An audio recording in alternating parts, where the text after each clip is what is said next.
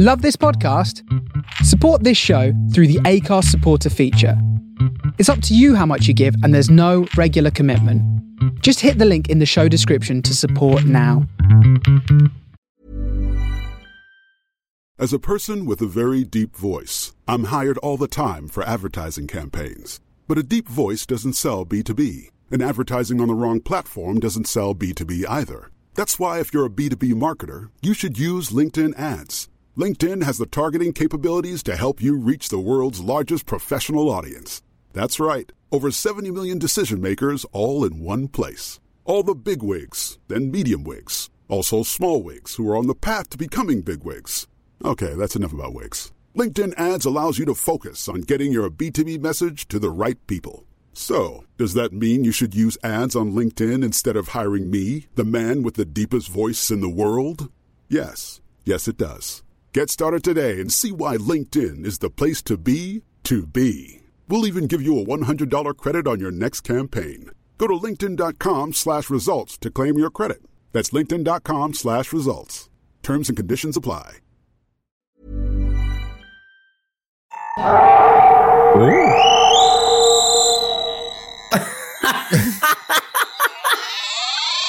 There we go. We, We got can- we got the new the soundtrack for this film sorted. Oh, We've got the new that's sound effects Yeah. like the a um, a close up on Alan Bates's face.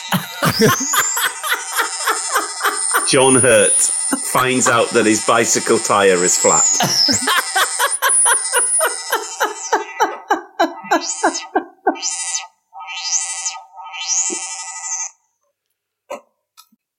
So I've got a new pad. I've got a new pad that a guy called Gary gave me the other day. hmm Was that what before you And went I've back got- into prison? Yeah, and I've got this th- that many notes from the first half hour of um, The Shout. Okay. Yeah.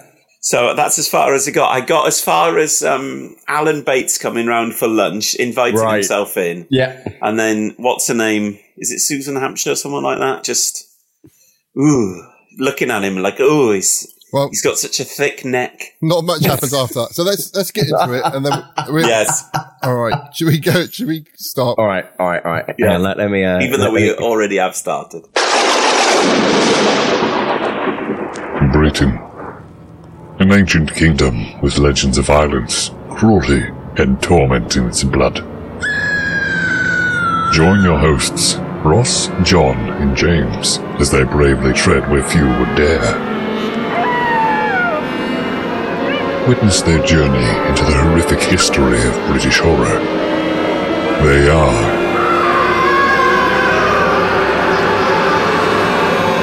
the General Witchfinders.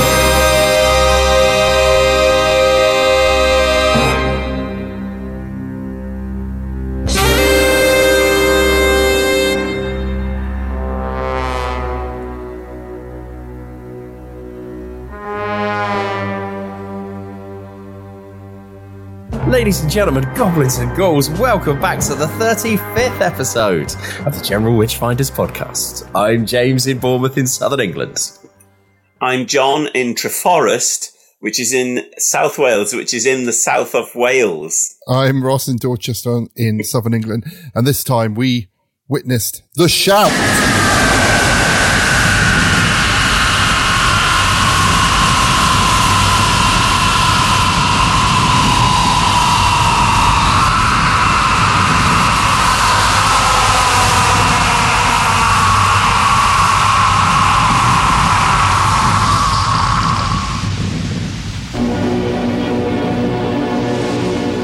Greater than the frightening power of exorcism. More mystifying than any omen of reincarnation. The soul shattering experience of the shout.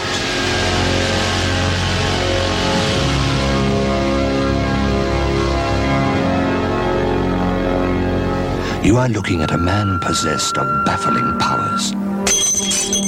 His name is Charles Crossley. He's incredibly well read. The power to take the souls of others. Oh, yes, it's true. If a young man wants a girl for his wife, he steals some trivial possession from her, casts a spell over it, And then she finds him irresistible. That's funny. Just buckle. Alan Bates is Crossley, master of primitive man's deepest secrets, and they are all dwarfed by his awesome shout. If I shouted for you now, you would die. As would your wife and anyone else around here. Susannah York is Rachel. First her soul, then her whole being possessed by the man with the shout. John Hurt is Anthony. His only chance to break the spell is in a stone. But which stone and where? Where you? Find you. How long do you think you'll be able to stay? Months. So you'd better make yourself scarce.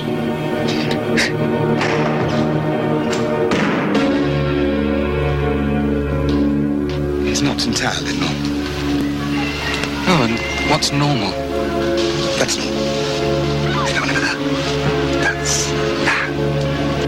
Magician in the tailcoat gave me a terrible power over my enemies. He taught me the use of the terror shot. Now I can kill with it. Kill. Instantly. Prepare yourself. Every muscle, every nerve for the ultimate soul shattering experience of the shout.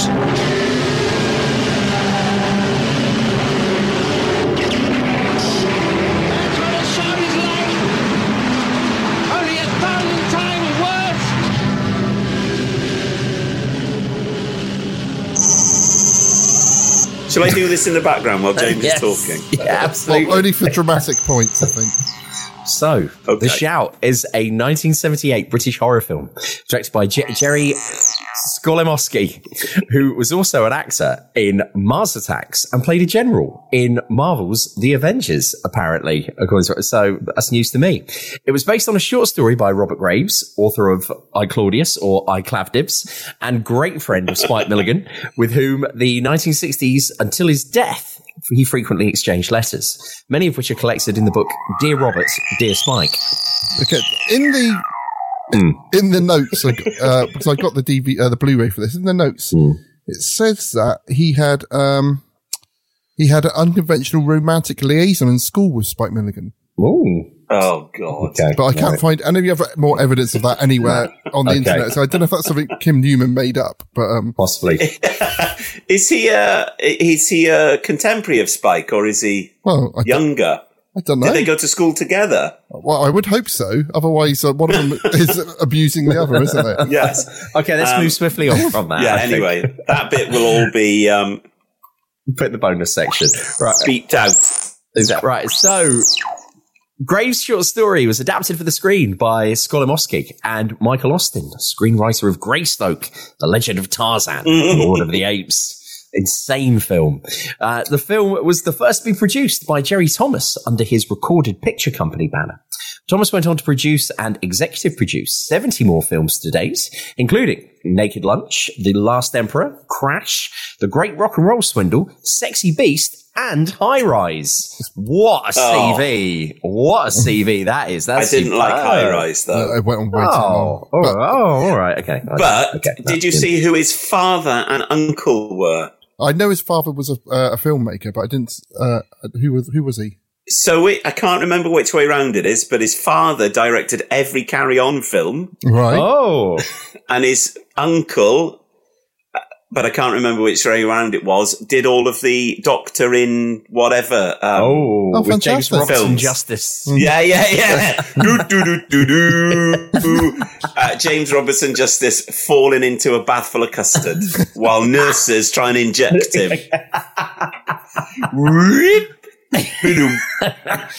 You need a synthesizer that just makes those noises, John. yeah, well, I, I can try with this one. Hang on.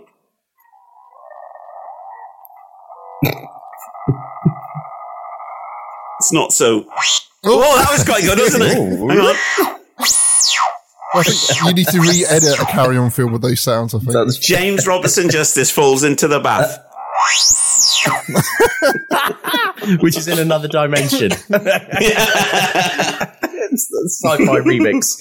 Right. Okay. So the interiors for this film were shot at Pinewood Studios. The film sets were designed by the art director Simon Holland, who was responsible for Quadrophenia, Buster, Nuns on the Run, which I saw in the cinema, and Yeah. King Ralph. The uh, North way. Devon coast. Yeah, the North Devon coastline, specifically Saunton Sands and uh, Braunton Burrows, were used for the bulk of the location sh- shooting. The Church of St. Peter's in Westleigh was used for the church scenes.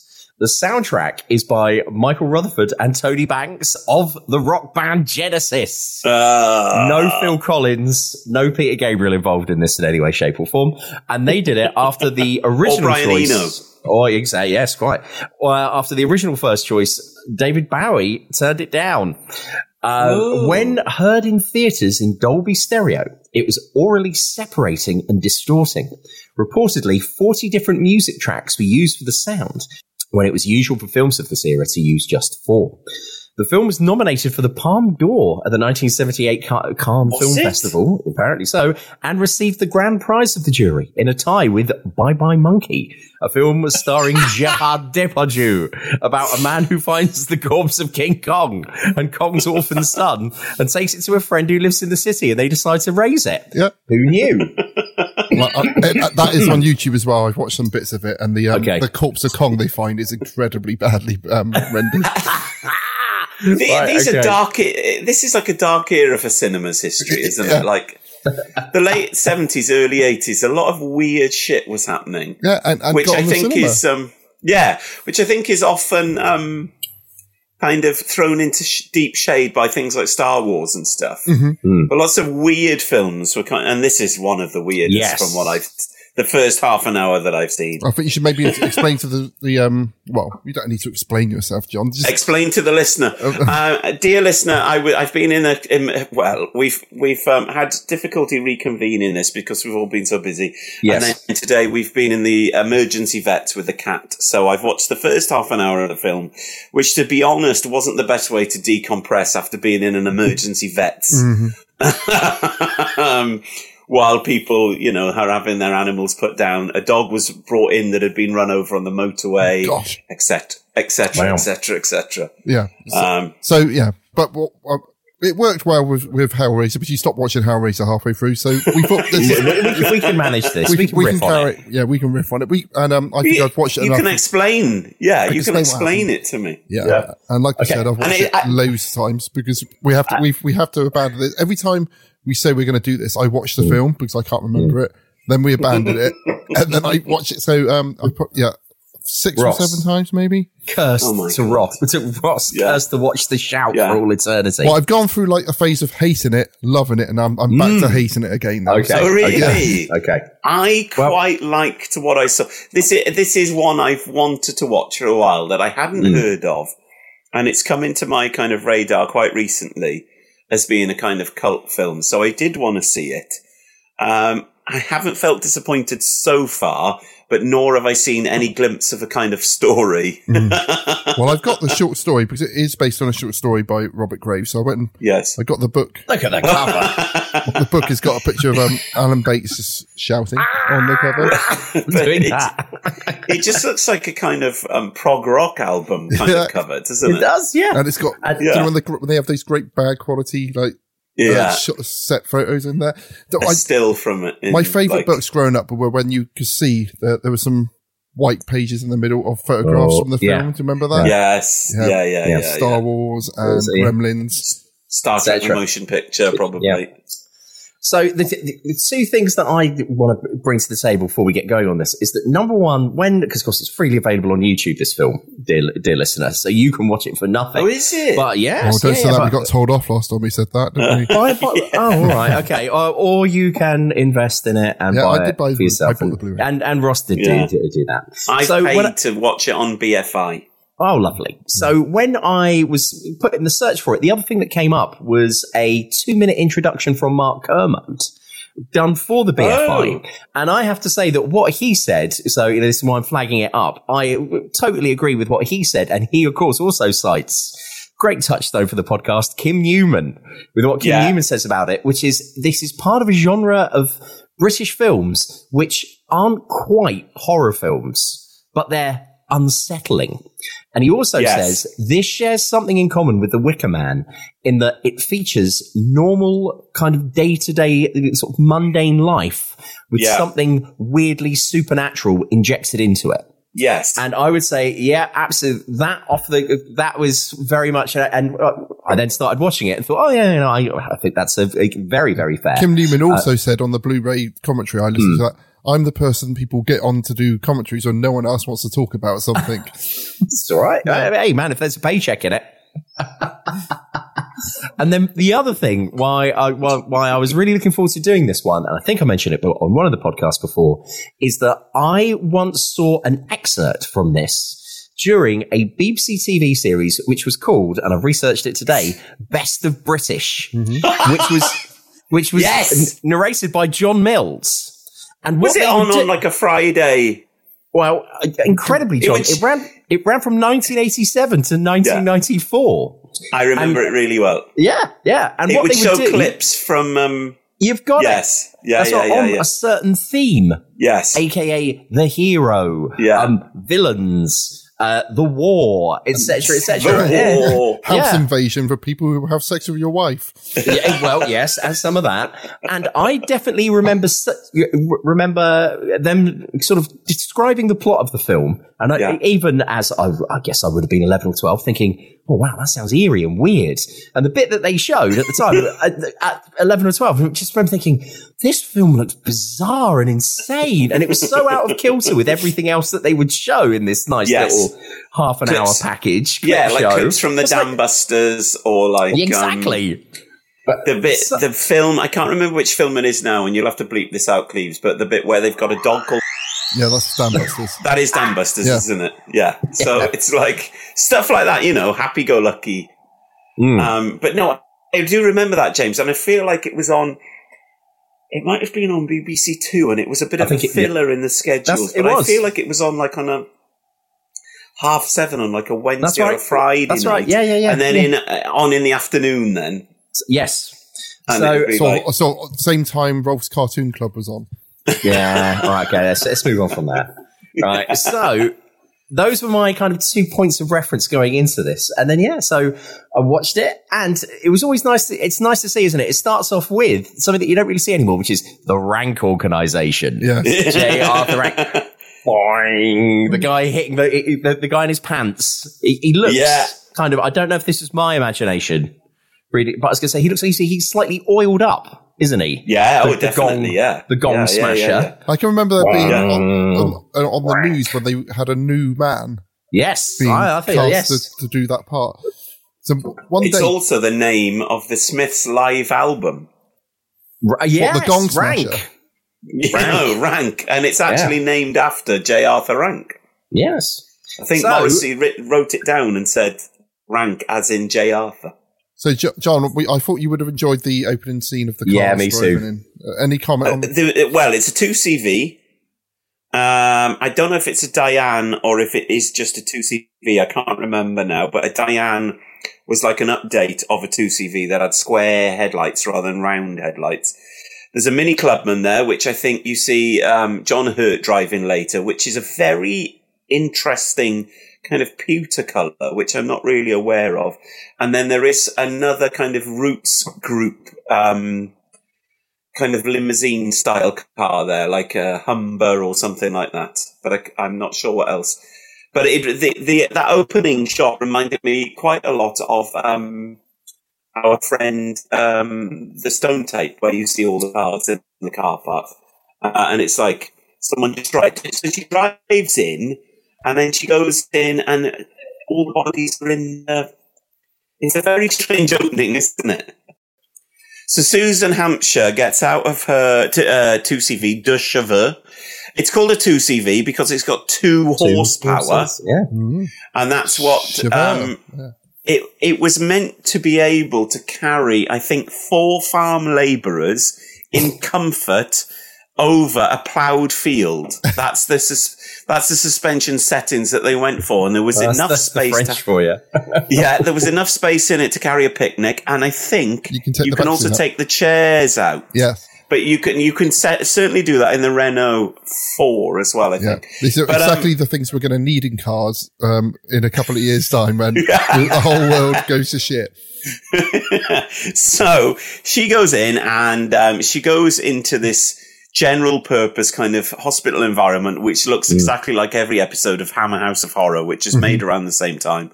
And then she's sewn a load of bodies in a. Um, On the table in a dining is room, it- is it like a luncheon hall or? Yeah, something yeah. like that? Yeah, isn't it's a dining room. Yeah. And then is Alan Bates uncovered at that point? I yes, think? but I don't think it's. I don't think Is it's clear it? who, who you are. Yeah, because it's No. um, it's the doctor. Mhm. Um, was, uh, Jim someone- Broadbent. Jim Broadbent, and Oh, and okay. then the last one's Alan Bates. I think I, I don't know if I'm reading too much into it, but I thought part of this story, or part of the whole idea of this film, is you, that what you see when we're, be given, we're told the John Hurt story is entirely told in flashback, Yes. and that the characters that you're seeing in the asylum setting are the guy telling the story, yep. him using these people to populate his story. Yes. Or have I read that totally wrong? Y- yes, but he isn't because they, at the end they take the the neck the um, necklace off of him. when he's Yeah, got, right. got the, the the stuff. But yeah, the whole thing is about it's unreliable narrative. Narrator, It's- yeah, yes. Mm. um, and it's just, the story's being told. Then the story's inside the story, and then Yeah. it's, and he, at one point, so we should skip forward. So at one point he says, "Um, this is a true story, but I do I do change the order Yes, uh, and- yes. and, what happens, but it's essentially a, a, a, a true story. And and I'm playing all the right notes, but not necessarily, in the right, in the right order. order. yeah, but it's, I think it's um, talking about you know where is the truth in the story. Yes. you know, is it, it it's is it more with to do with like the um the the uh, the meaning is the truth rather Mm. than the actual Mm. the events which which which narrative. Yeah. Yes, interesting. Um, so then it starts, and you've got um, a good cast. Uh, you can see in a in a horrible uh, sans serif 1970s typeface, which is Wh- whilst an Aborigine he's walking towards the um the Uh, the camera. Yeah, and uh, so the figure on the beach always makes me think of "Oh, whistle and I'll come to you." So Mhm. it's always a bit. They're always on slightly dodgy ground with something like that. But also, it looks like is he meant to be in a in the Sahara, or is it just looks like um? I think it's meant to. on sea. I think it's meant to be the outback, but it's, it's basically the same dunes which they're using for the rest of the film as well. Yes, it remi- really reminds me of the Hammer House of Horror episode, The House That Bled to Death, where in the ending, um, you're meant to think that um, the characters have moved to Miami, but actually it's obviously just someone's swimming pool in like Boreham Wood or somewhere Yeah. on a really like wet, horrible day. Overcast day. Um, so Cleveland, With Del Boy going past on a jet ski. yeah. So- and the music at this point sounds a bit hooey. I thought when James did Quadrophenia, I thought it sounds like the start of the. It's like the start of a Who film. It's really Hmm. weird music, isn't it? It's like music that's not really there. Mm. I thought that, bearing in mind they make all, all, all this brouhaha about the fact that it's, you know, two members of Genesis, you, there's not much incidental music. No. There's some weird sounds. John, that might be your cue there. Hang on. There's things like that, but there's no like, oh, here's. Yeah. Yeah, there's, there's, there's plenty of that going on. But Is it as no good as that though, James? No, it's not as good as that. Uh, but I just wanted to flag up that as I was watching it, and as the credit, because it's one of those films which you don't really get anymore, where they put the credits up at the start. It's my there's kids no- hate. If there's any film that does Yeah. that, they they they straight off. face down. Right. And there, there were two absolute two names that just leapt out at me. Right. First of all, Yes. project development. Peter Van Praagh. and his surname was spelled P R A A G H. G. Ah! Whoa. Peter Van Praagh. So that That's was really, really isn't sad. It is. Yeah. That was really satisfying. And the stagehand was someone called Clunky Hughes. I thought you don't get people called Clunky anymore, Let's do see you? what else other films Clunky, Clunky Hughes, Hughes. did. How, what? How'd you spell it, James? C L U N K Y space H U S E. Was he not called Chunky? Clunky. I, I double checked. No, no, what- Oh, I thought it.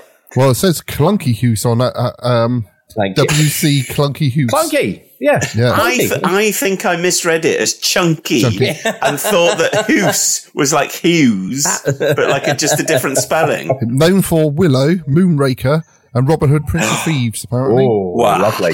Moonraker, you can't be Bond in space, can you? And is that the one where where Jaws bites when they're when they're in Yes. um uh, when they're in Rio yes. and, and Jaws bites through the, the ropes of the cable cars? It's the best Bond film, in other words, James. He worked in 77 films. The last film we did was a Cinderella story. Oh wow! um, Oh. in 2011. And yeah, he was. I don't remember. He that worked on. The Crow, Super Mario Brothers, um, Last of the Mohicans. Um, yeah, clunking away. yeah, Spice Get Like away. Us, Spice like Us, Supergirl, Octopussy, Star Wars: Return of the Jedi. Oh, I used to really fancy the girl in Supergirl. yes, Helen. understandable. What was her name? Was it Helen Slater or something like that? Yes, absolutely first right first time. Incredible. Yeah, but what a rubbish film with It Peter is dreadful. Yeah. Yes. His first film was Um, called The Mini Mob. So you've got all these really weird characters are introduced with this really frenetic um, handheld camera work, Mm. and then um, Tim Curry. uh, Tim Curry pops up, and then this woman comes to the top of the stairs, and it's like, "Don't try and look at my skirt." Uh, and but then weirdly, everyone's voices are dubbed, which gives it this really strange feel. So then you go outside to where they're setting up a cricket match, Mm. which is this kind of kind of overarching introduction. It feels like someone who isn't British, i.e., the director, trying to do a bit of a metaphor for English life or kind of English country life. But you've got these weird kind of dubbed voices for old people. Um, where one of the old men is going, "You old cow," and it's but it's obvious he's not saying that. Yeah, Well, I it's think it's- someone else dubbed. It's it's just really weird, and it's not clear that this is a mental assignment, uh, isn't it? No. it's, no, not at you all. have to try and try and pick that up from, Yeah. from what's going on. It's very 60. It's a bit like a wacky 60s vibe. Yes, well, I thought the whole thing is that the, the, the vibe, the feeling that I got was it's all very R.D. Laing.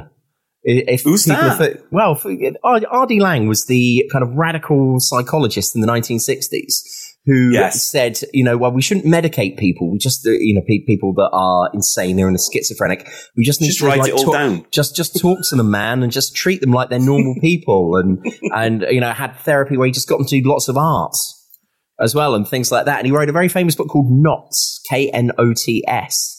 Uh, it- Mm. Since then, you know, his theories have been sort of partially, you know, kind of discredited by the psychiatric community. Debunked. But at, yeah, but at the same time, lots of people, and he is still a name that comes up a lot in the, his whole thing of, well, you know, if you're trying to, if, if someone's mentally unwell, the way that you help them is to sort of help them think through what's the matter with them. Mm. Don't, you know, don't. And so this whole kind of, well, we're going to have a game of cricket and we're going to treat everyone like they're normal. I thought, oh, Yes. this, this is all kind of R.D. Laing-esque vibes. That's what I put. The- Constant craving. That's, K- that's Oh Katie my Lang. God. I, don't- I started um, singing that and realised I didn't know the tune. So um, um, but you're kind of left to choose for yourself who who is mad and who is normal Hmm. at this point, are you? And then you're introduced to the frankly tedious and really annoying character that Alan Bates is playing. it made me think of art school posturing, where people Yeah, yeah, like, yeah, I'm going to wear this outfit because it makes me look cool, and I'm going to sit sit with my legs sprayed really far apart. Yeah. and, and Tur- turn up to something I'm not invited to. yeah, Talk boring shit. yeah. the character, Alan Bates's character, really is very much like. Um, so me and Cleaver went to art college. James, you you escaped that, um, that, that, that, Tedium. that fate. but you you do have people that are the art school knobs that don't. Um, um, and I'm not talking specifically about people here that we've known, but um, you know they dress in a certain way and they and they're they're just pompous. They're kind of um, armchair theorists, aren't they? And they've Hmm. got no real backup to. So uh, they might actually be quite handsome or attractive in some way, but actually they're just really boring people. And you're just like, oh God, oh, has he turned up? And I think that's Alan Bates in this film, from what I've seen to this point, which is this kind of cod psychology bullshit. Yeah, And, um, just just from making shit up to make yourself feel uh, yeah, interesting. Yeah, yeah, yeah. And, I, and I want. Um, I once wrestled an octopus, or like, um, I, I was asked to um, join Formula One, but I was too tall for the cars. You know, it's just that kind of absolute bullshit. So yeah, so we've got this. So within this kind of idea of this kind of archetype of the English cricket uh, match, Yes. we've got this sequence with Alan Bates where he starts to tell his story to Tim Curry. yeah, in a Yes. shed. Uh, so, so Well, hold on, hold Well, on. where they do the scoring, so there's but always a Ross, it's, a, shed. It- it's a scorer's box, Ross. yes, Yes, so I, I, I do not know anything about not cricket. a cricket box. No. No, that's that would be a very Yeah. different thing. But yes, so just for, for, for people listening along, just to clarify, Yeah. Tim Curry turns up. He is it's seemingly an outsider in some way, shape, or form. He's also a, I, I suppose, a psychiatrist, a doctor, and then the man who is running the institute. Uh, and he's seemingly behind this, uh, you know, this this weird cricket match. He Yes. says, "Right, you do the scoring," and then he says, "I want you to meet somebody." And he says, "He's the most incredibly intelligent person you'll ever meet," and uh, you know, and, and all of Yes. this stuff. And he's like, "I want you to do the scoring with him," and it's Alan Bates. So Tim Curry and Alan Bates sit down inside this cricket scoring box. Yes. And whilst they're in there and they start watching the game and we are introduced to, uh, you know, other characters that are in the mental institution and other people that are watching, uh, you know, the camera pans around and we see them. It's very bucolic. So it's, it's really, really beautiful. It Wherever is. they're filming it, it's very, very, it's archetypal British countryside. Although Yes. it's the world's worst cricket pitch. As, uh, you know, it's, it's dreadful. It's, it's just, there's no markings or line to it whatsoever. But anyway, that's, that, that, that's a whole different thing. And then, so while these two guys are in this cricket scorer's box, um, he, uh, he, sorry, uh, Alan Bates turns to, um, uh, Tim Curry. Frank-N-Furter. Frank-N-Furter, exactly. And before, after his Frank-N-Furter pomp, but before he went off to America to be in It and Muppet, uh, Yeah. Muppet Was there Treasure one- Island, was he- etc. Legend. Was he in one where um, like there was was it like a bit like Cluedo or something like Yes, that? Clue. where yeah, he in- Clue, which is which is Clue, yes, yeah, yes, yeah, yeah, He was yeah. in that one. That was always on on a on a Saturday night on BBC Yes. One before like Noel's house party or something. Is Oh, it no, true? It was on late. Is it true that Clue had Was like it? different endings? Yes, Ross. Yeah. Yes. When you when you watch it on Oh. TV, you get all of the endings. Right. But when they released it in the cinema, it went out with different endings, and so depending on where your you own saw it, you got- endings. Do you remember those books where you could choose your own Oh, ending? Yeah. Choose your own adventure books are the best. But that's They were weird, weren't they? what then uh some one we're told first of all that one of the people bowling is one of the patients but we're also told that he used to play cricket for england which, which they just kind of skirt over but he's too Like, what? dangerous because he will throw the ball Yeah. at the at the people. yes Was there And a thing film they- called Bodyline? Yeah well, it's not a film Oh, right. it was a tv series ross which God, was all they, about they dragged that out. Dragged out. It was brilliant. it was, it, it's all about how England went down to the uh, went down to Australia to play the Ashes, and they in- incorporated a new style of bowling, which was really really physical. And so it wasn't that old kind of Oh. Victorian gentleman kind of, well, I shall give you a chance to score, sir. So, Yeah, you know, you would yeah, yeah, pitch yeah. him up and literally hit the player. Um, Yeah. and, and, you know, the, the Australian team featured Don Bradman. This is thrilling, I'm sure, for our teenage listeners right now. But Yeah. anyway, the, the series. T- has- James, do you really think we've got teenage listeners? oh, you know, you know what I mean. But the the series featured um, uh, Agent Smith from the mate. What, what's his name? Wolfie Smith, Robert Lindsay, No, the Australian actor. He was in Priscilla Oh. Queen of the Desert. He was Agent oh Smith. Guy Pearce. No, the other one. Hold Um, Beck, who played was- Elrond? Him. who? Hugo Weaving. Hugo Weaving. Thanks, Beck. Oh, So, yes. Bex. So, so yes, it featured Hugo Weaving. Hugo Weaving was in it. Anyway, Where that was- is Beck? Is she sat on the toilet watching you, Cleves? Yeah, no, no, she's sitting in the corner doing some work. Oh yes. But I've got a mattress in between us to, to, to muffle any noise. Married life, eh, Cleves? So yeah, and uh, the line that I wrote down when describing this bowler, he, he's magnificently bad tempered. And I thought, oh, I just want want someone to, to describe me as being magnificently bad tempered. That's great. So after this, so, so the the game of cricket begins. Um, a a, pl- a person is bowled out, and then the new batsman who goes in is pre TV's John Hurt. pre alien pre Yeah. the Elephant Man, John Pre Hurt. War Doctor. Pre- Yeah. Yes, all of the all of the above. In comes John Hurt, and then Alan ba- Alan Bates says, "Oh, um, you know, I, I know him, or you know, he is uh, he's he's he's a person of some notoriety, so on and so forth." And then Tim Curry is, "Oh, really?" And then I put down, "This is a line that even in reality or in films, the moment someone goes, I'm about to tell you a story, and you must Yes. trust me." But every word I'm about to tell you is true. I'm, like, I'm 100% Yeah. on board. Yeah. Whatever Oh. you're about to tell me, uh, yes. I If was you- I was thinking this is the moment I'd just be like, sorry, there's just somewhere I've got to be. And I just I would literally leave because I know it's going to be the fantasy of some. I've been to so many car shows where I've heard um, so many classic car owners tell uh, totally fabricated stories about how they've. Um, you know, uh, crashed a Ferrari in like the Brynglas tunnels in Newport. That's a real arm story. I've been Stirling told. Moss. that sort of thing. at this at this juncture, I just want to point out that um, the fiftieth Doctor Who new adventure, which was called oh shit, I can't remember what it.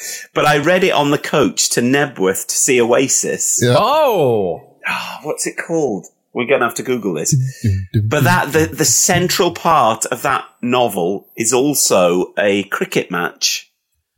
And this cricket match in this film really suddenly, out of nowhere, made me think of that Doctor Who novel, which I haven't read since 1996 on the bus to see Oasis, Oasis in Knebworth. Knebworth. And it was just this really weird kind of um, thing that just came out of nowhere that was like, oh, this really reminds me of that Doctor Who novel. Just the imagery, because obviously it's a book. It's you know, it's how I imagined the uh, the um, and that novel is set in 2010.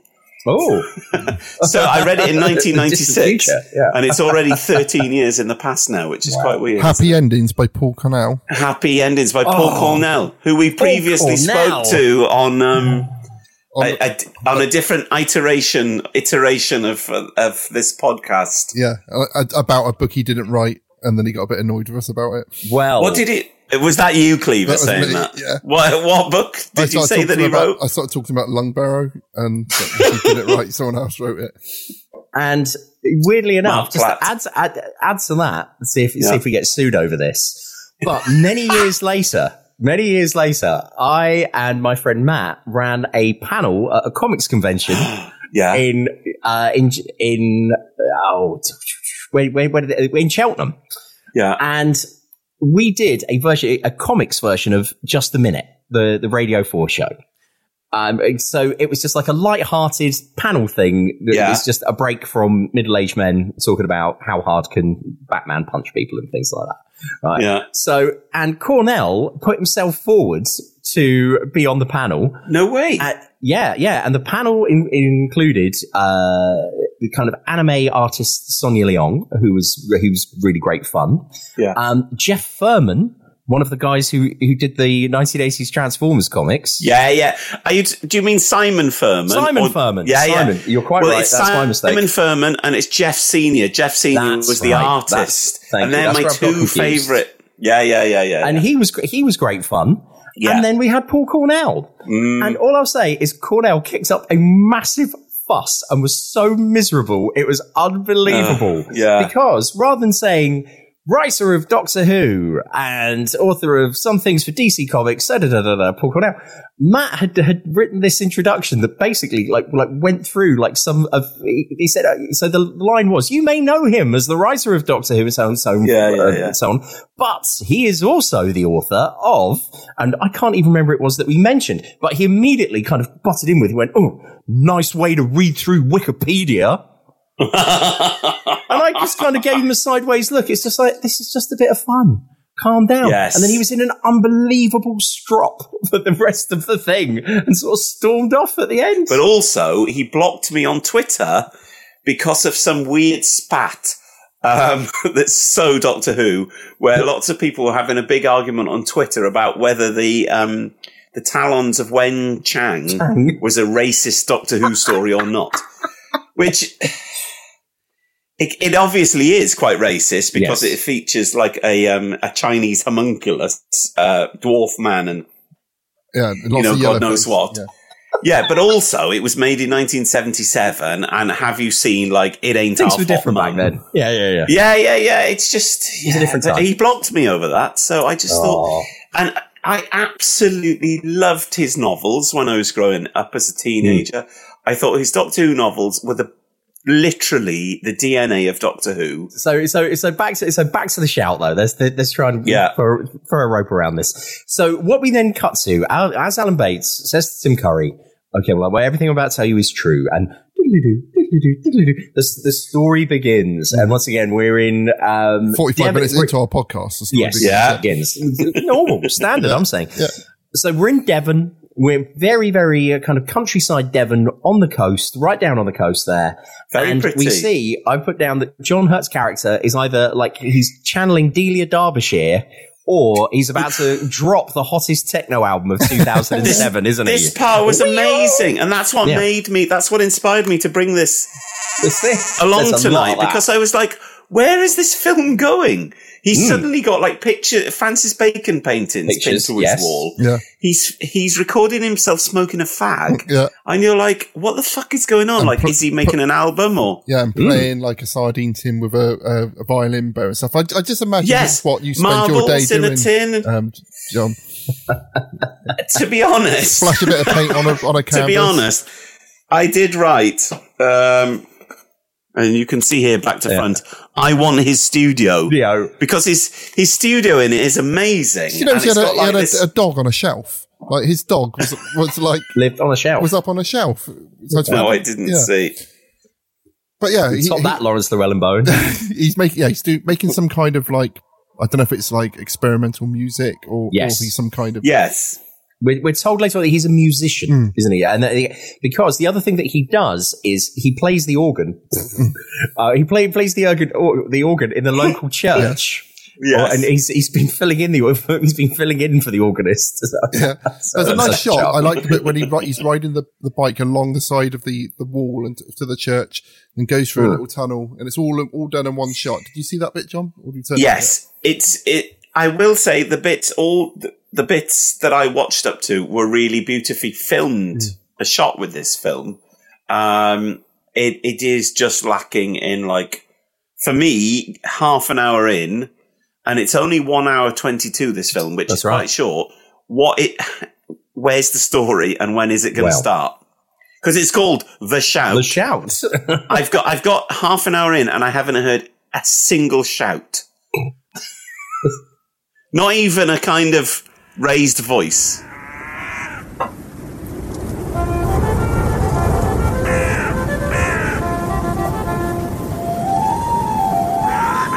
Hi, it's Ross from the General Witchfinders. Did you know that I also do another podcast with my friend David? Hello. Well, I had heard before that. You're not taking this seriously, Ross. David and I do our own supernatural research and investigations in our home county of Dorset. So, if you think that's up your street, why don't you give it a listen? It's Dark Darzet, D A R Z E T. You can find it wherever you get your podcasts. It's not natural.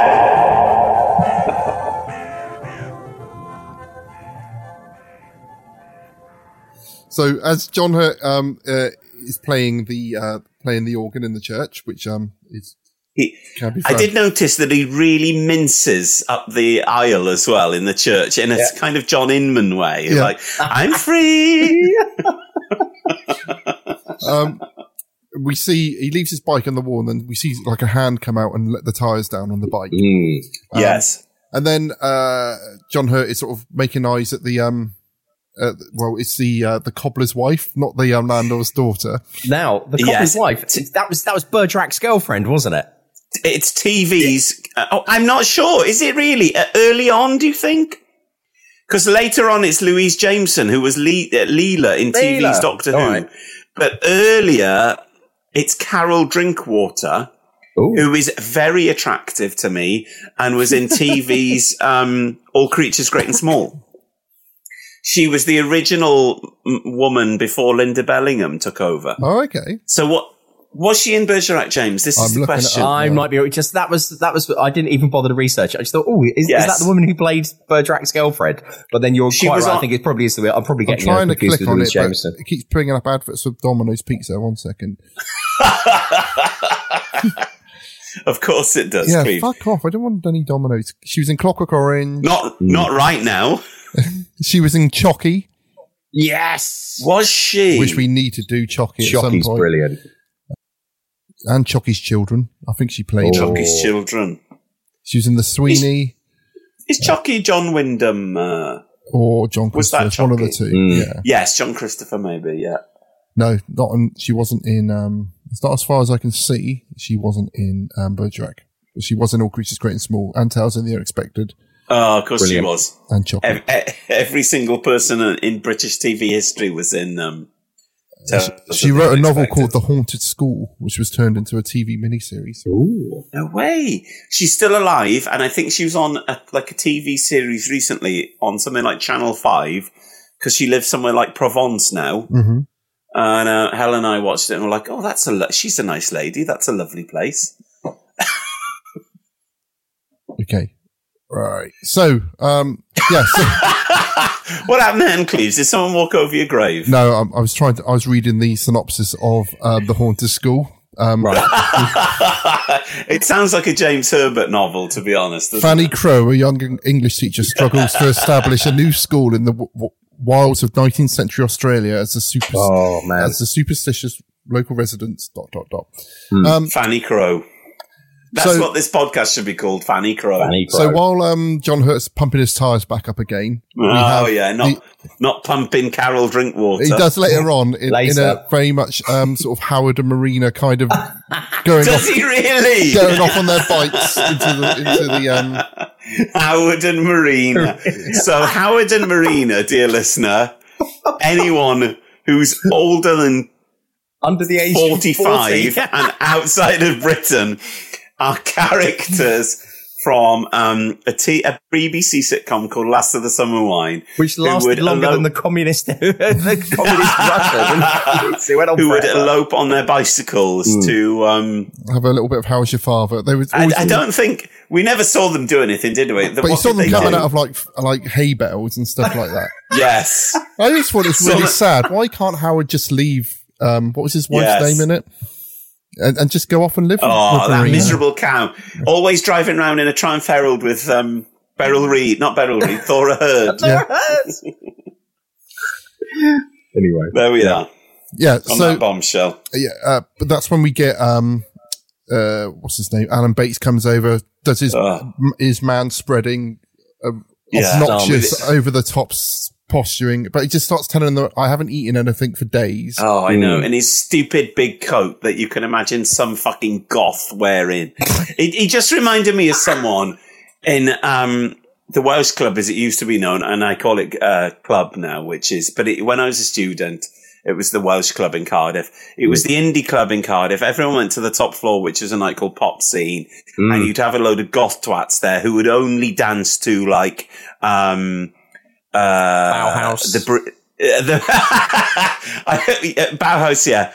The Breeders, Cannonball, or um, what are those other fuckers called that um, think they invented music? Um, where find out this my is. head? Oh, Pixies. is- Uh, yeah, so they'd only dance to the Pixies. When Oasis came on, they'd go and sit down and they'd be like, "Oh, I'm not going to dance to this fucking shit." So he looks like he looks like basically that person, doesn't he? He's got like facts. Ah, He's so yeah. dirty. When he takes his Oh. coat off one point, he's got all these horrible like grease stains all over his Oh, is he purple top. really? Yeah. Uh, He's probably got like nicotine stained fingers and stuff, hasn't he? Like smokes rollies.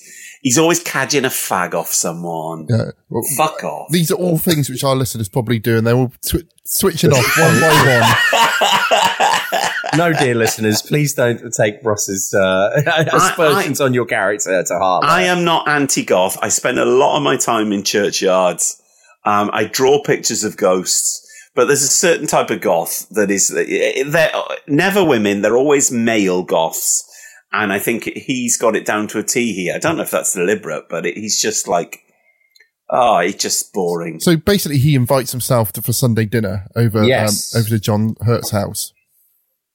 I, I put down that he makes himself very comfortable, very comfortable, very quickly. Yeah, and he sits down and has dinner with John Hurt and John Hurt's actual wife, Susan is- Hampshire. TV's is Susan Susan Hampshire. but is, it- is it his real wife, real life wife?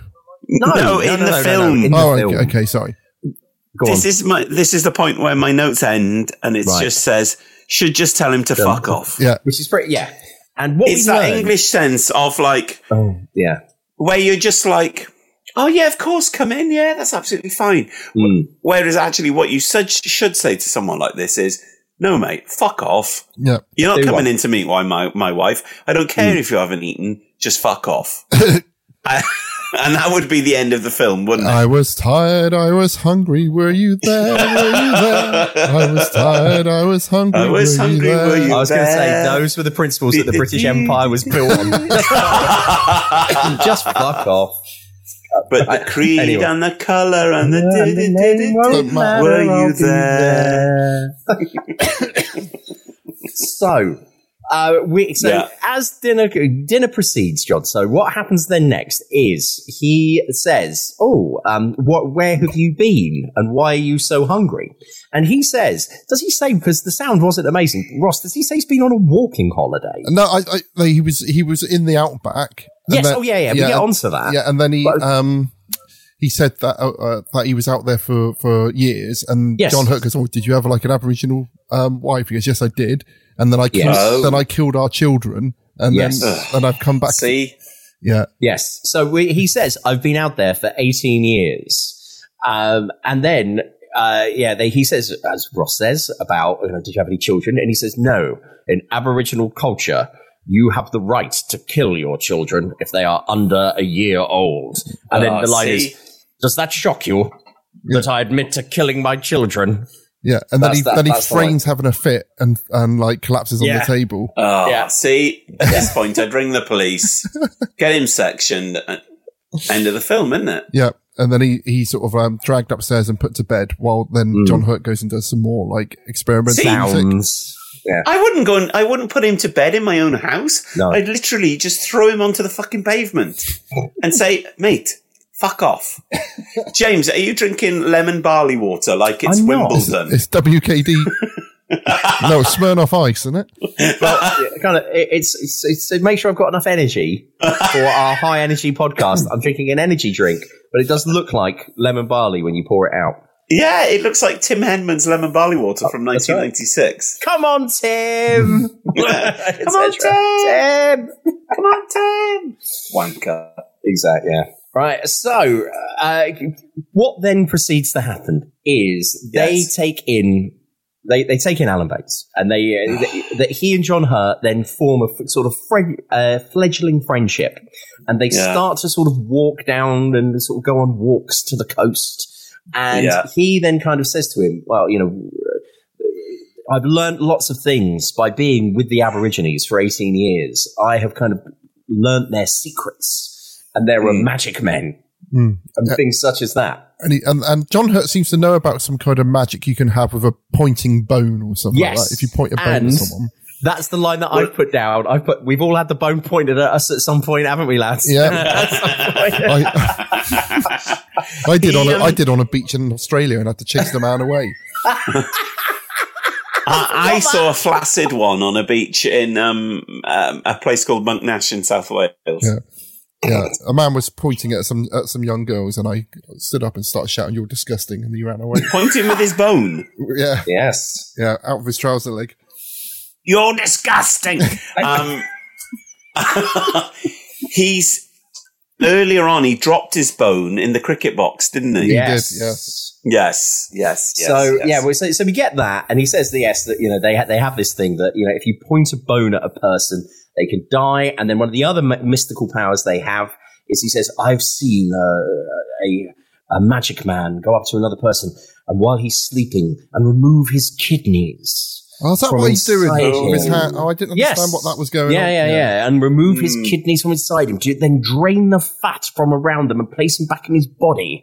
And that man will be Oh. dead the next day. See, I've seen this film seven times. I I can't remember that at all. I can remember him like poking around in his stomach, once. but he also tells him that he he can shout someone to death. That's and now we get to the, the crux of it. Yeah. He says that, that you know that's one of the powers that that they have. He can shout someone to death.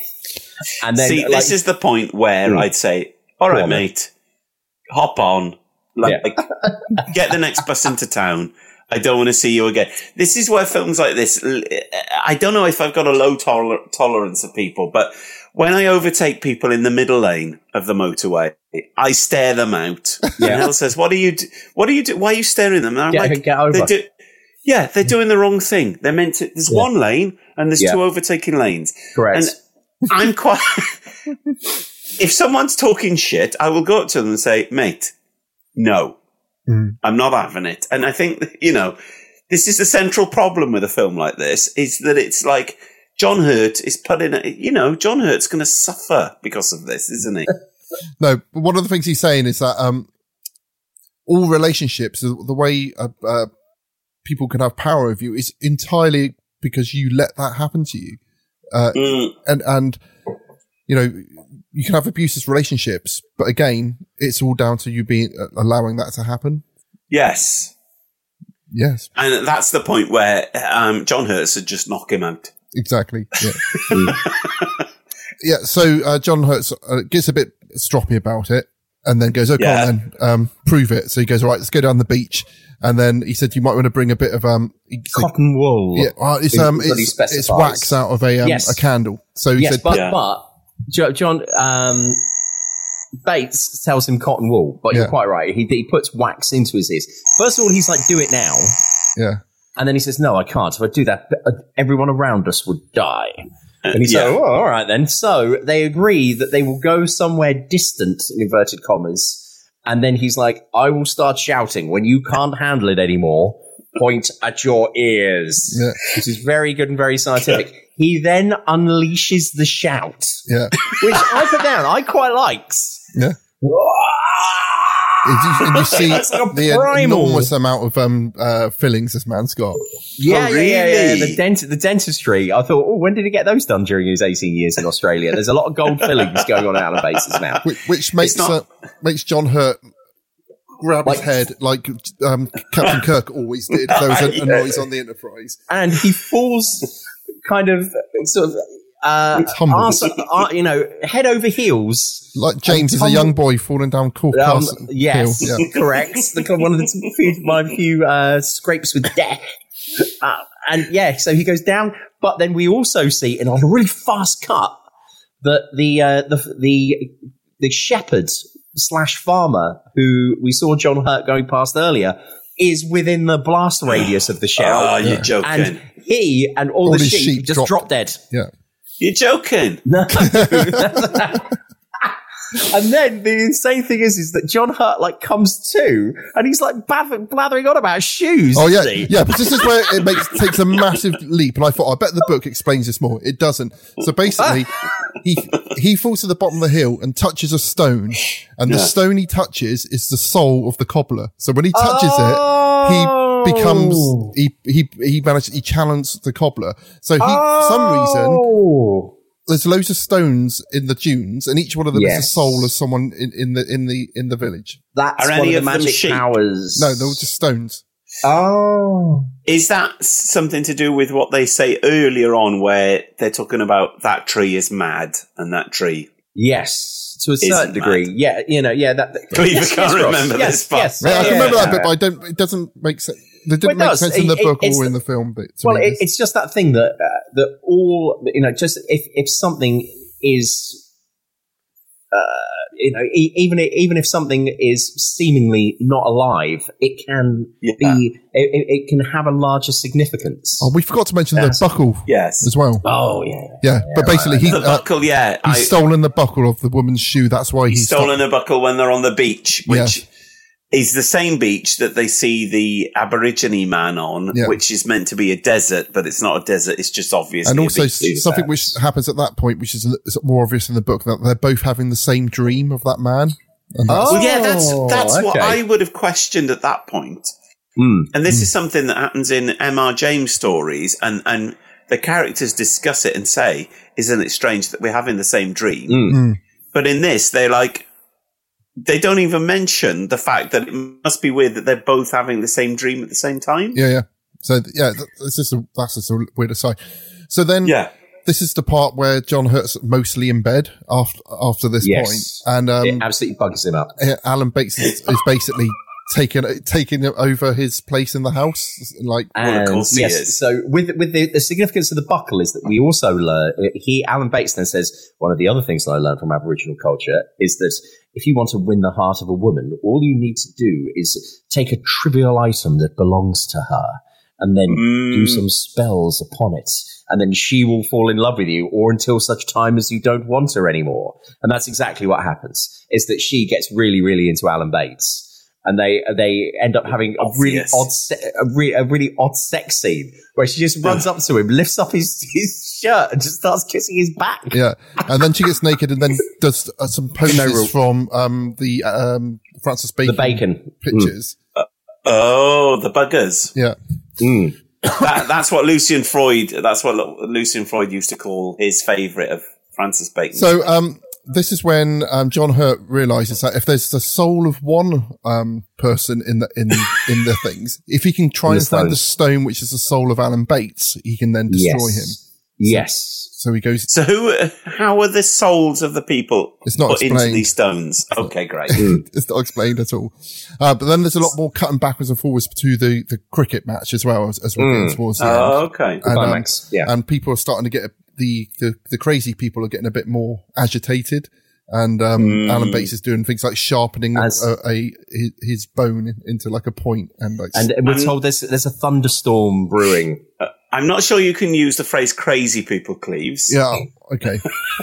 well, that was one of the, So the people, lunatics. the Patient, the, the patients No. in the asylum. the people, the people who are the patients in the asylum. okay, right, nutters. Can I just ask at this juncture? Um, have you both seen Enys Men? Yes. I haven't, but I'm very aware of it. So both both cleavers have seen Enys Men. um, so I've seen online that, that the shout heavily influences Enys Men. Okay. Can you can you see that, Cleves? Because from what I saw, I couldn't see any influence at all. No, no, this, Oh, the that's quite shout's got like 400% more story than Enys Men does. Yes, yeah, yeah, yeah, yeah. Did, uh, did you see that it's opened in America today Yeah, or yesterday? Or, With Bates yeah, as it's- well. Yeah. It's good, isn't it? Yeah. You see, he, he- the uh, director has had a chat with me on Twitter. Has he? Yeah. Yes, he's a nice About guy. Um, yeah. He's um, it's a good film, James, but it's weird and it's way too long. Yeah. Right. I, I remember I, I was about halfway through. No. First third, I was like, fuck, this is really long. Two first thirds, I was thinking, I'm starting to get into this now. And then like, Yeah, the last, yeah, third, yeah. last third, I was like, yeah, this is way too long. It needed. Yeah, it needed- is. There was someone snoring behind us, and Hell Yeah. didn't like it a lot. But we had a night. We went to Bristol, and we had a nice day out. And someone in our audience was like clapping, saying that's the best thing I've ever seen at the end. really, I think it's one of those. I think it's one of those films where you're like, yeah, that's amazing, or Hmm. um, I, I couldn't care less. Hmm. It's very. If you've got a, a, a kind of, if you like the Cornish landscape, then I think that really helps. And if you can watch an hour and a half of the Cornish landscape, then that's nice, isn't it? But Maybe that's the influence because there's there's very heavy sort of landscape shots. Yeah, yeah, yeah, yeah. There's You might be right, James. Actually, yeah. We did you realise that we found the farm, Cleves, Found, found the farm of what? in Ennis, Maine. You know the farm where the house is. Yeah. We found it in Cornwall. So where men where men and Holly. So I I tweeted the picture and I and I copied Mark Jenkin in.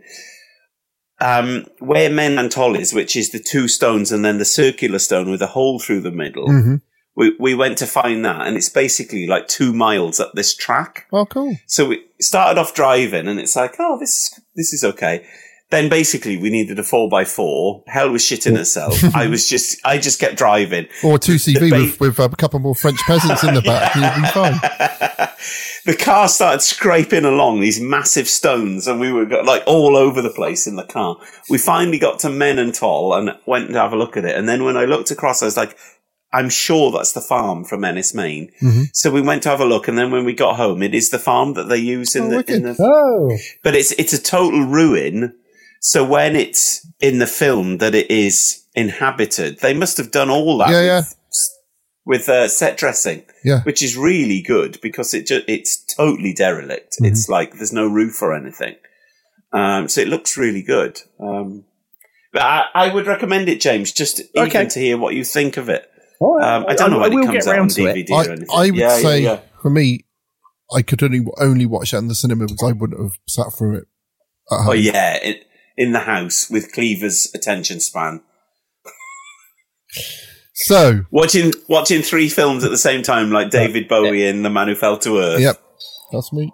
I'm, So, I'm, no, I was going to say, so uh, you're quite right, Ross, that there's that point where John Hurt decides that he needs to locate the, the, the stone uh, in order to sort of take control of his soul. Obviously, that's what's going on. And what I put is that he then sort of runs from his cottage to run down to the beach. And what I put is this has got very strong Peggy vibes. The way John Hurt runs Yeah. is the the way that you would run when you were a kid and you were having to get away from somewhere really quickly. being chased by Podgy Jones. exactly. I didn't want to bring that up again. Or if you're a of- Bob Bobby knocker. he, he, he doesn't sort of pump his arms left and right like that. He just kind of goes, Like he Harrison Ford. runs, run, which is which I found very very very funny. Um, and then when he kind of returns to the house, Alan Bates is there, and I've just to paraphrase it, he basically just says, "I'm going to be shagging your wife. Yeah. Do one." Yeah. that's what that's going to be happening Yeah. later on. So then he goes and finds a stone and Yeah. smashes it with his shoe, and then Yeah. which makes Alan Bates sort of fall down the stairs. Yeah. Uh, and then, uh, but also while that's happening, the police have turned up, Yes. and it's a bit like the end of no- the Holy Grail. Like, yeah, yeah, yeah, yeah, yeah.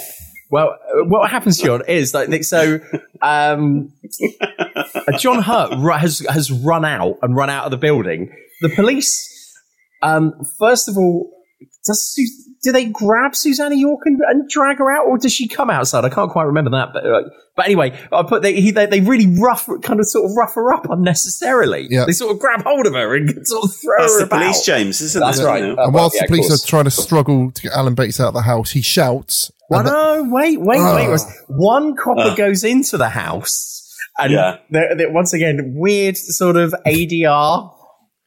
I have come to arrest you for the murder Yes. of your children. Yeah. He says, I have come to arrest you for the murder of your children. And then he goes, You bloody fools! I'll shout you all! Ah!" and he shouts, And- and- freeze frame.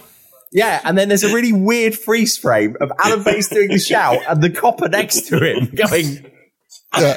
and then we go back to the, the cricket match. Thunder and lightning starts going off. Jim Broadbent takes all his clothes off and starts Wait. cow shit all over him. Stop. Stop, Ross. Stop. I want to bring up at this point. This one, I'm like, wait a minute. This is, Is all that wildly- true? Yes. This, is that, but this is when it gets a bit like I know, probably him telling the story, etc., etc. But it's like, wait a minute. Five minutes ago, we we were told he has to do the shout miles away from everybody else because everyone in in the close proximity will die. Well, we've just seen him do it inside a house, and all the people that were stood outside are absolutely fine. Yeah. But, So he it's said he like can what? do different levels of the shout. can't? Oh, and maybe he's been that. weakened because he's had his his, His soul, soul stone smashed cracked up, with a shoe. Yeah. Would, Alan Bates would, a has been sh- undone by good cobbling. would a shoe smash a stone? Uh, But if it's a special soul soul Yes, stone, maybe because we've missed out a bit when John, when John Hurt went to see the cobbler and said, "Can you put some steel in, Oh, in my heels?" yeah, Oh, then- and oh, so then he's got when the like tap cobbler- shoes on. yeah, Yeah, and then when the cobbler is being like quite slow in doing it, John Hurt just sort of takes over the operation. Yes, because- And so- Oh, and there's also a bit where the cobbler was taking, saying that he had the when he f- fell out of bed when John Hurt picked up his stone. yes. He said, "Don't tell me that." it's really weird. I, I can't wait to watch the rest of this film. Oh mate, it's mad. So yes, and then we're so having had Alan Bates been arrested, it then cuts back to as Ross says, the cricket match, a storm, a thunderstorm breaks out. Um, start off with they're like the, the guy who runs the asylum is like, "Don't worry, there's nothing wrong. It's just a shower." But then all of the psychiatric patients start going mad, including young Jim Broadbent, who earlier had put his hand in a cow pat. Um, Yes. He now runs back to the cow pat and starts rubbing it all over Over himself his naked body. and that- stripping off. And then he starts pushing the um the scorers scoring box a- hut. around.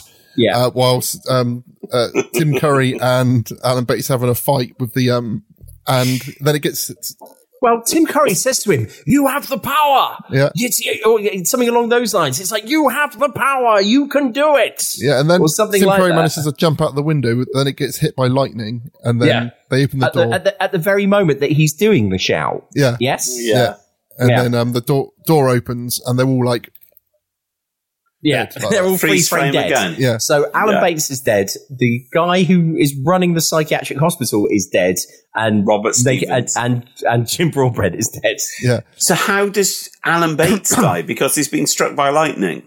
Yeah, he's in the scorer's box, and when, when he did the Oh. shout, it got hit by lightning, and that killed him. Oh. And then that is the scene that we saw at the start. Yes. with the three dead men have been put in the room, Mm.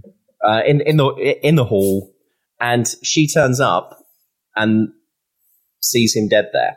But then I was like, wait a minute, wait, wait, wait, hold on. So how comes John Hurt was playing in this cricket match? Yes, And how yeah. come she's and that's when I started realizing, oh wait, is Alan Bates just using people that you see yeah. around to to populate the story? And what Or- has actually happened here? Is it just Mad. bullshit? Yes. also that. It, it- And it's then interesting. it's like is end. it a film about bullshit? Yeah, and at the, certain in, the, in the book, the um it says it's it makes it rather unsatisfactory to end to the story to say that Rachel and Richard were were friends with whom I was staying. So this is um what's Alan his name? Uh, who- who's Tim Curry saying. Uh, All right. Tim Curry's. Yeah. Right. It makes it rather unsatisfactory to end the story to say that Richard and Rachel were friends with whom I was staying. Crossley had described them most accurately, but when I told them that the man, Charles Crossley, had been struck at, at the same time as their friend the doctor, they seemed to take Crossley's death casually in comparison to this. Richard looked blank, and Rachel said, Crossley? I think that man who called himself the Australian illusionist and gave the wondering, wonderful conjuring show the other day. He had practically no apparatus but a black silk handkerchief, and I liked his face so much. Oh, Richard didn't like him at all. So basically, in the book, they're saying that he didn't even know them. Was, he just made it all up. Weird. Really, Hmm. really weird. Yeah. Yeah. So that, and then it goes to the end, and it's done. Really? Yeah. And now Yeah. YouTube is showing me a film called um, Corvette Summer from 1978. Featuring Sounds Mark like- Hamill. Yeah. That's the, that's the thing that Mark Hamill made right after Star Wars. Yeah. And I, but, and then weirdly, the film that John Hurt made after this was Alien. Where where he's kind of wearing similar clothes, I thought. When he's minc- when he's mincing along in the church, I thought, God, he's wearing like khaki clothes in uh, Alien, isn't he? Yes. So, Um, so what so what do we think? uh, It's intriguing. I've, I've come back to liking it a bit better again, oh, okay. but I'm going to give I it think- a two. I think. What what I saw, the thirty minutes I saw was very thought provoking and very pretty. But Mm. what you've described sounds like an absolute load of old cobblers. so I, Literally, there is some Yeah. hardcore cobbler action in it.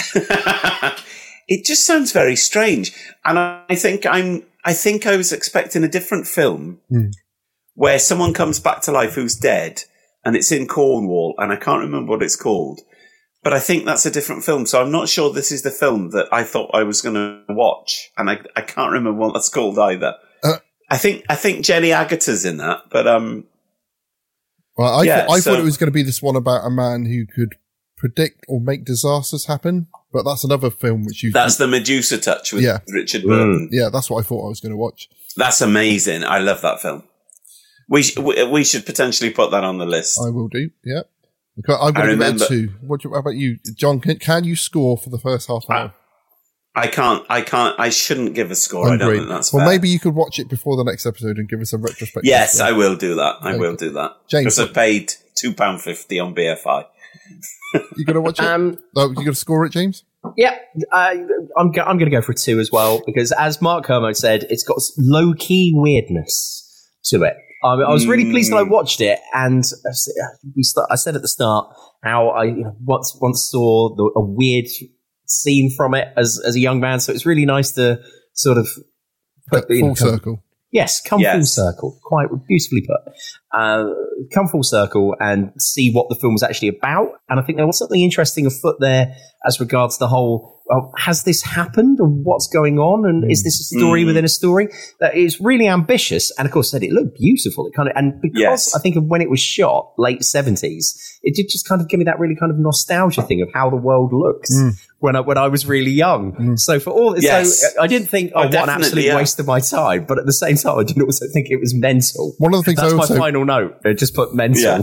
One of the things I read is that, um, the, uh, the guy who wrote the story, Robert Graves, mm. um, he was a bisexual chap who was in yes. a, a uh, in an open marriage, and apparently he split up a marriage by sort of putting himself into it, and also his wife split up, split up, someone's marriage by putting himself into it as well. So this oh, is really? this is kind of inspired by some of the kind Ooh. of uh, uh, yeah. Uh, tr- uh, issues which happen in open marriages uh, caused him, um, and the fact that you know semi autobiographical yeah. then in some way. And I'm going to read some yeah. more of the other stories in here. And uh, the fact that this is, you know, this is written quite, you know, quite, uh, quite early. Some of the, some of the themes and stories that feel, feel quite, um, contemporary, even though this is written like in like the, was it the 30s? Is it? Oh, it's that. No, mm. it can't have been.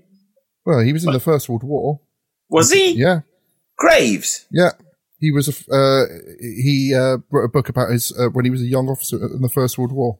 Well, he, he's not the same age as Spike Milligan then, because no. Spike, Spike was born in 1918, mm. I think. So he was born in 1895. Oh. Um, I, it seems to be a weird relic from an era of British cinema and cinema in general where um, more British cinema actually, where British cinema totally lost its way in the 70s, was really popular and really successful in the 40s, 50s, and 60s. Mm. And then, then in the 70s was just like, all they really made was sex films. Mm. and like, you know, confessions of a window cleaner and stuff like this. And people who had been really successful directors uh, like um, our friend who did um, Quatermass Experiment, whose name I've totally forgotten off the top of my head at the moment, and all I can think of is Val Dick, Kilmer. All I can think of is Dick Bush, but it's not Dick Bush. Val Guest. So Val Guest, very talented guy, ended up doing like Confessions of a Window Cleaner and stuff. Mm. And I think this film is from that era of British cinema where they weren't in the 80s where they knew what to do with these big stars yet. So they were kind of putting people, massive stars like Alan Bates, in these really weird films mm. that, that no one wanted to watch. Mm. So they were, you know, they were still some, some way away from like success of like, um, Chariots to Fire and stuff like that. Mm. But they were making stuff like this. And this, this isn't a, uh, a kind of, marketable or kind of. I think people went to see it for the sound. I think if I think it felt like they, yeah. I've got a machine which can do forty tracks. Okay, yeah. what, what can we do with this? I, I got I yes. got the rights for a thing called the shout. Let's do that. Yeah, yeah, yeah, yeah, uh, yeah, definitely. And I yeah, so I think a lot of these films were tax breaks for people who probably didn't know what the fuck they were doing at the time. Yes, that's um, the, like Rossminster the uh, the 1970s uh, accountancy firm that you know things yes. like they they funded the, the movie Scum. That was yeah, the, yeah, entirely yeah, a, a, tax loss movie. So exactly. yes, you might you exactly. might be onto something there, John. Yeah, so I think it's just this weird era in British cinema where um, they were between, you know, they were between like massive figures like Powell and Pressburger and, and that era, mm. and then they still, you know, they didn't have the stuff that was happening with like you know, this is like 15 years before train spotting or mm. anything that was showed any semblance of um, is that commercial. True? Is this, is this is this film closer to train spotting than we are to train spotting now? Ooh, uh, Seven, massively, yeah. 78 to 90. Well, they made Train Spotting in 1994. It came out in 95, yeah. I'm going to say. Yeah, yeah, yeah, yeah. So that's, that's, that's, eight, that's 18 years? That's mental. Yeah. So, yeah, yeah, yeah. We're way, there's less than 20 years between them. So it is mad to think that this was a real wilderness era for British cinema where, Mm. yeah, like James says, the only stuff that was coming out was stuff like Scum, uh, or I struggle to think of anything really. You know, stuff was made in Britain, like Star Wars or, um, um, I'm trying to think of other stuff, you know, James Bond films. But otherwise, the British film industry at that point was like sex comedy films, like Yeah. um, uh, Confessions of a Window Cleaner or um, Okay. uh, List of British films from 1978. Yeah, go Uh, on then, Cleves. The Big Sleep, The Boys from Brazil, Carry On Oh. Emmanuel, Boys from yeah, uh, Death on the Nile, mm. uh, Ustinov's version. Yeah, The Legacy Yeah. of Leopard in the Snow, Let's Get Laid, Long Shot, Midnight Express, Nighthawks, The Odd Job, uh, The Shout, obviously, uh, The Stud, Superman. Oh. Exactly. Like, you couldn't call Superman a British film, though, can you? It's Sweeney like, 2, The 39 Steps, Brilliant. oh, with Robert Powell. Wild Mhm. Geese, Watership Down. Uh, Yeah, so it, it's basically when people like Lew Grade were propping up, Lord Lew Grade was propping up the British film industry with stuff like the 39 Steps, Robert Powell, who was, again, like a bit like Alan Bates, uh, uh, Tim Curry, sorry, went on to be a big star in America and, and played Jesus and stuff. Mm. But it was just like, otherwise, it's just shit. Like, carry on Emmanuel. It's weird to think that John Hurt made this the same year he made Watership Down. right. An alien. Yep. Mm.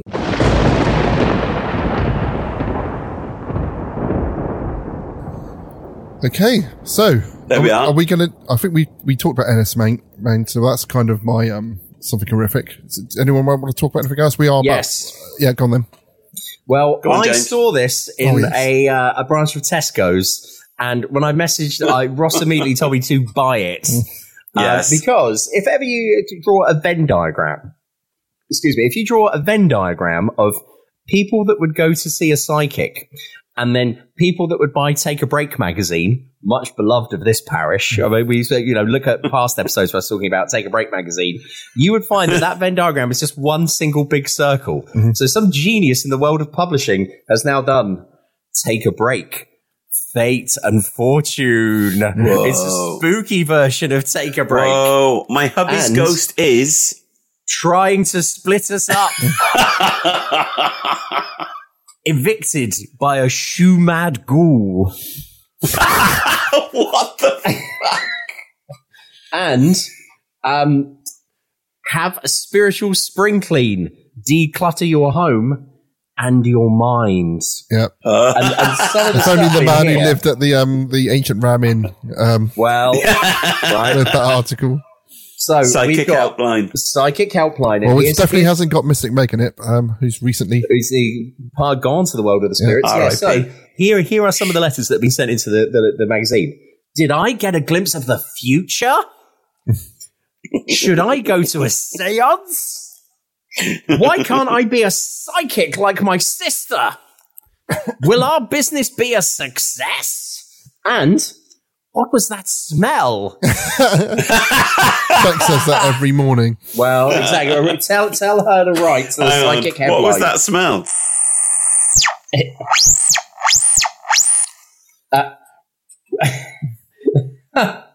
what could all these dark thoughts be about?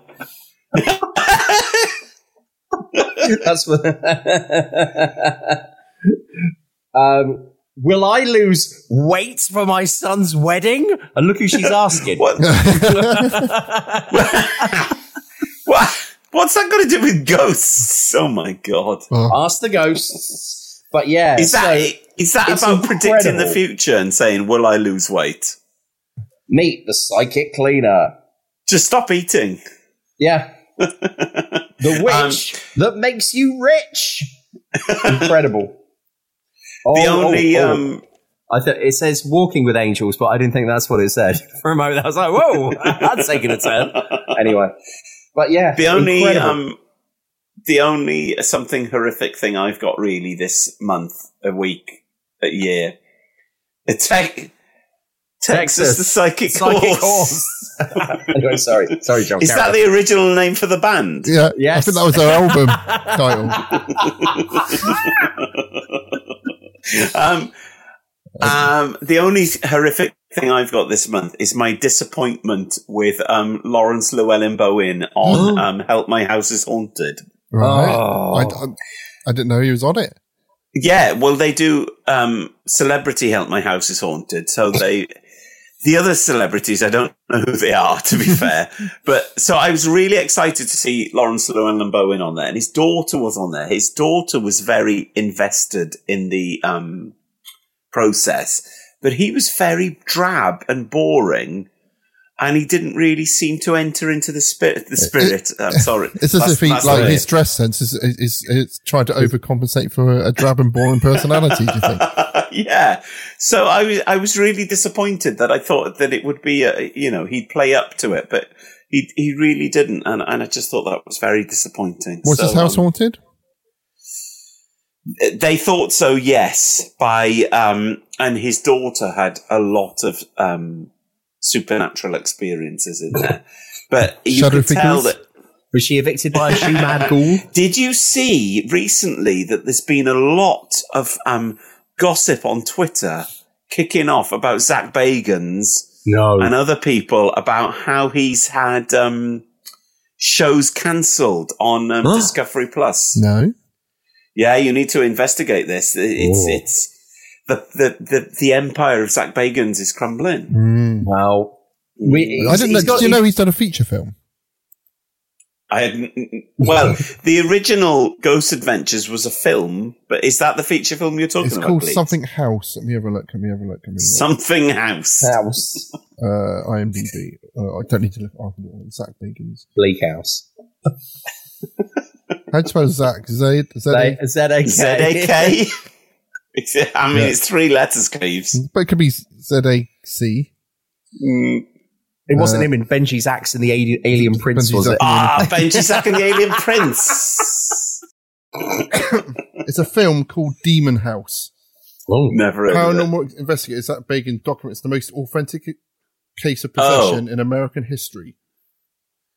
Mm, I think I might have seen that edited into like a TV. Uh, yeah, I think I've seen that edited into like a TV um, format. Yeah, someone's having a go at us the other day saying that we slag off J- uh, James Herbert, but we think Zak Bagans is good. So that we obviously don't know what we're talking about. Is that true? Someone said that Yeah. on Twitter. Yeah. Oh, amazing! I, I need to see that. I can't believe someone really said that to us. Yeah. And they keep they keep saying do the fog, and they've even left us a review on um uh, on Apple Podcasts just saying do the fog. Do the fog. Okay, we'll do, the, fog. Um, and then we'll talk about the time I'm sure that I remember James Herbert coming onto a TV show, like on a Harley Davidson with loads of smoke around him. Yes. that that was when he did that World War II thing, wasn't it, Ross? Yeah, yeah, forty eight. Yeah, but it was the 48, book launch yeah. of, like, of forty eight. Yeah. Ross remembers it. Okay. Okay.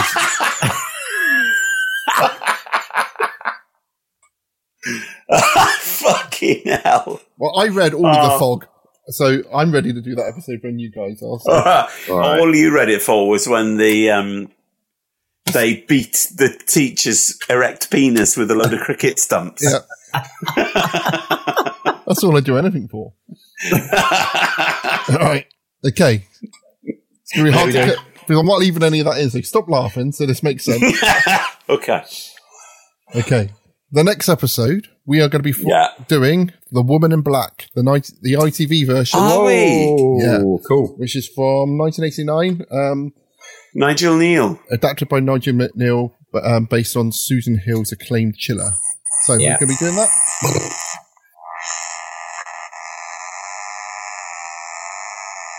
It sounds like um one of those um old computer games, isn't it? Where like you got to try and keep your car on the um on the track. Oh, that's good. I'm looking forward to that. It's long though, isn't it? Uh, on the on here, there's there's a feature version, a, fe- a feature Mm, okay. which is um So we need to decide if we're going to watch the TV version or the feature version. The the feature version. Okay, but I don't, I don't know how you're going to. Um, yeah, I have to work out how you guys are going to see it. That's all. So, um, Oh yes, And- good idea. Again, oh, and just one quick thing from me. I wanted to say, last time we did this, I, I started saying, "Oh, this is a really good book. It is fantastic." And then I went, "Oh, I can't remember what it's called. It's gone. It's gone." So, just in case anyone, I very much doubt anybody really was going, "What was that book, Chase?" It's the Premonitions Bureau. Well, it's a book. It's, it's a book called the Premonitions Bureau. it- That's it- what I the, I, the word why, do- why, premonitions. why were you talking about that?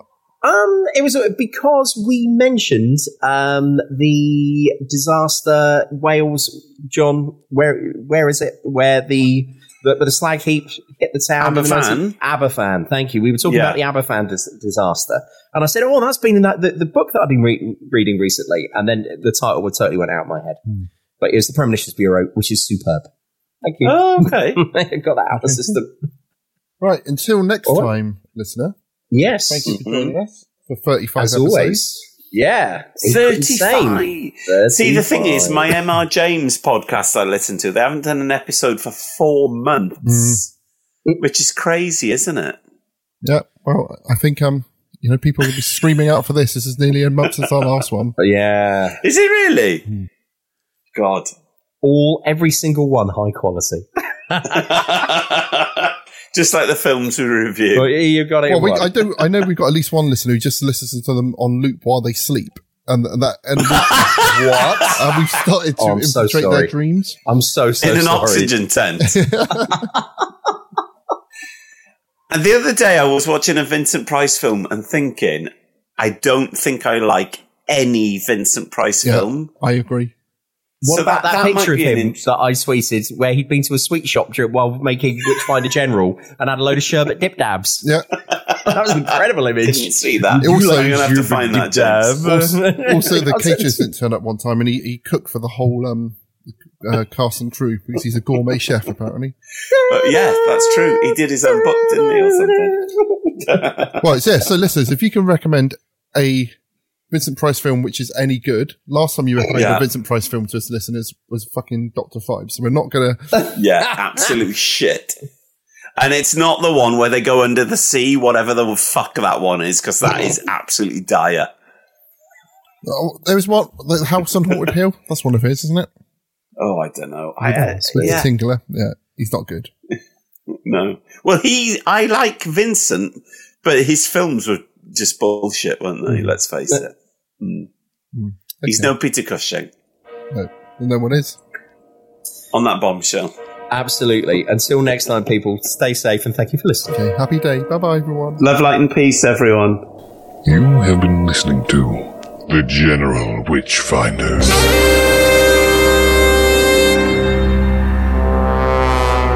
Support the show and continue the conversation at patreon.com forward slash General Witchfinders.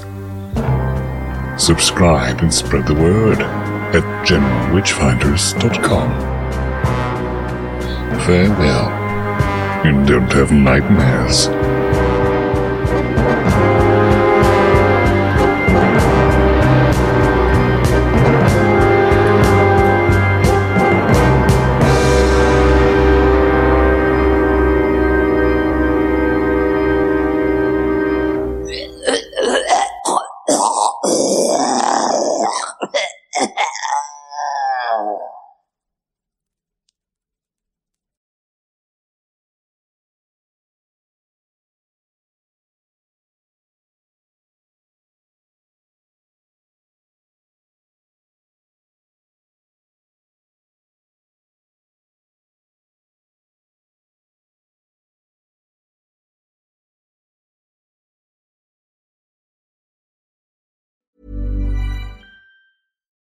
Botox Cosmetic, out of botulinum toxin A, FDA approved for over 20 years. So, talk to your specialist to see if Botox Cosmetic is right for you. For full prescribing information, including boxed warning, visit BotoxCosmetic.com or call 877-351-0300. Remember to ask for Botox Cosmetic by name. To see for yourself and learn more, visit BotoxCosmetic.com. That's BotoxCosmetic.com.